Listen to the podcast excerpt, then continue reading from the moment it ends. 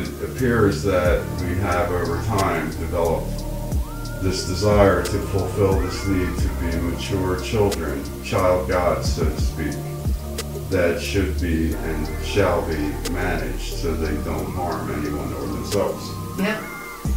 So although we play viciously with thoughts of violence and torture and pain, and we do experience it, it's because we want to. So we're fulfilling some type of addition to creation and creativity to creation.